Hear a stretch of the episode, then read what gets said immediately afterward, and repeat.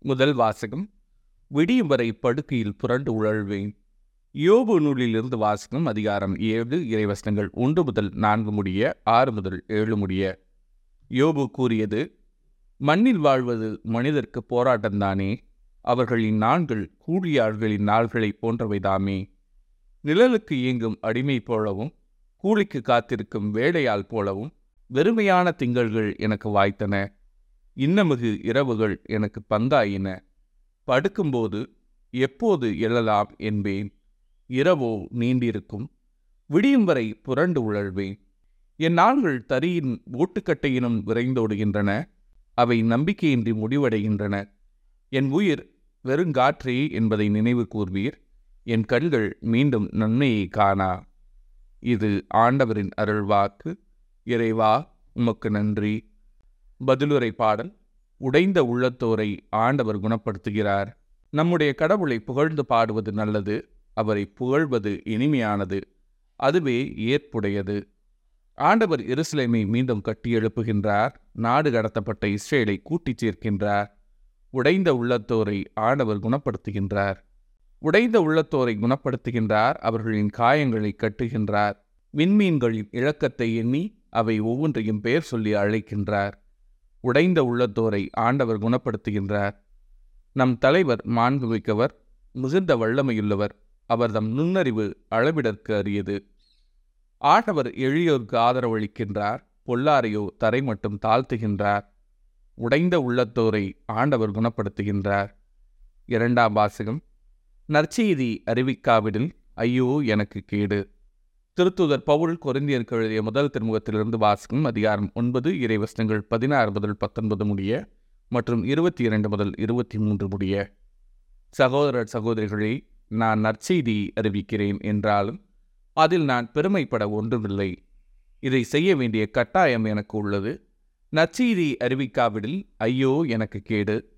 இதை நானாக விரும்பிச் செய்தால் எனக்கு கைமாறு உண்டு. நானாக விரும்பாவிட்டாலும் இது என்னிடம் ஒப்படைக்கப்பட்டுள்ள பொறுப்பாக இருக்கிறது. அப்படியானால் எனக்கு கைமாறு என்ன?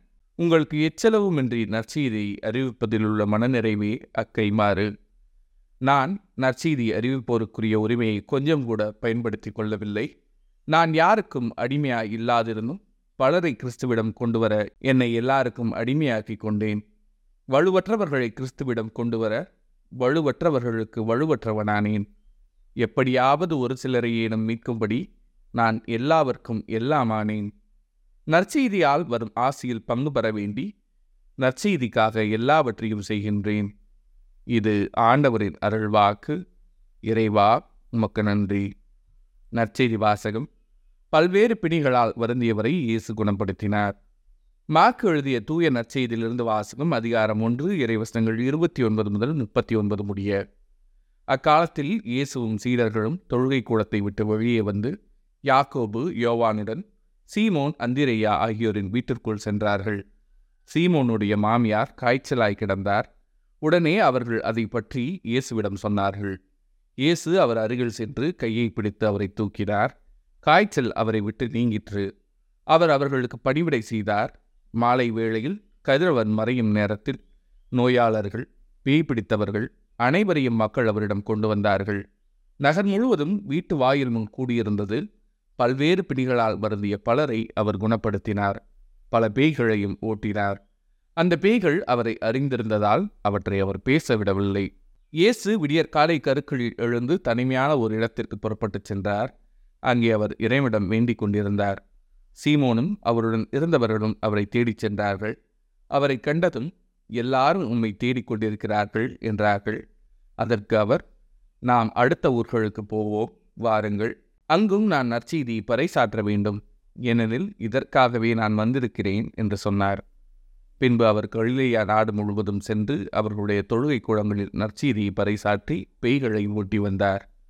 இது ஆண்டவரின் அருள்வாக்கு. கிறிஸ்துவே உமக்கு புகழ்.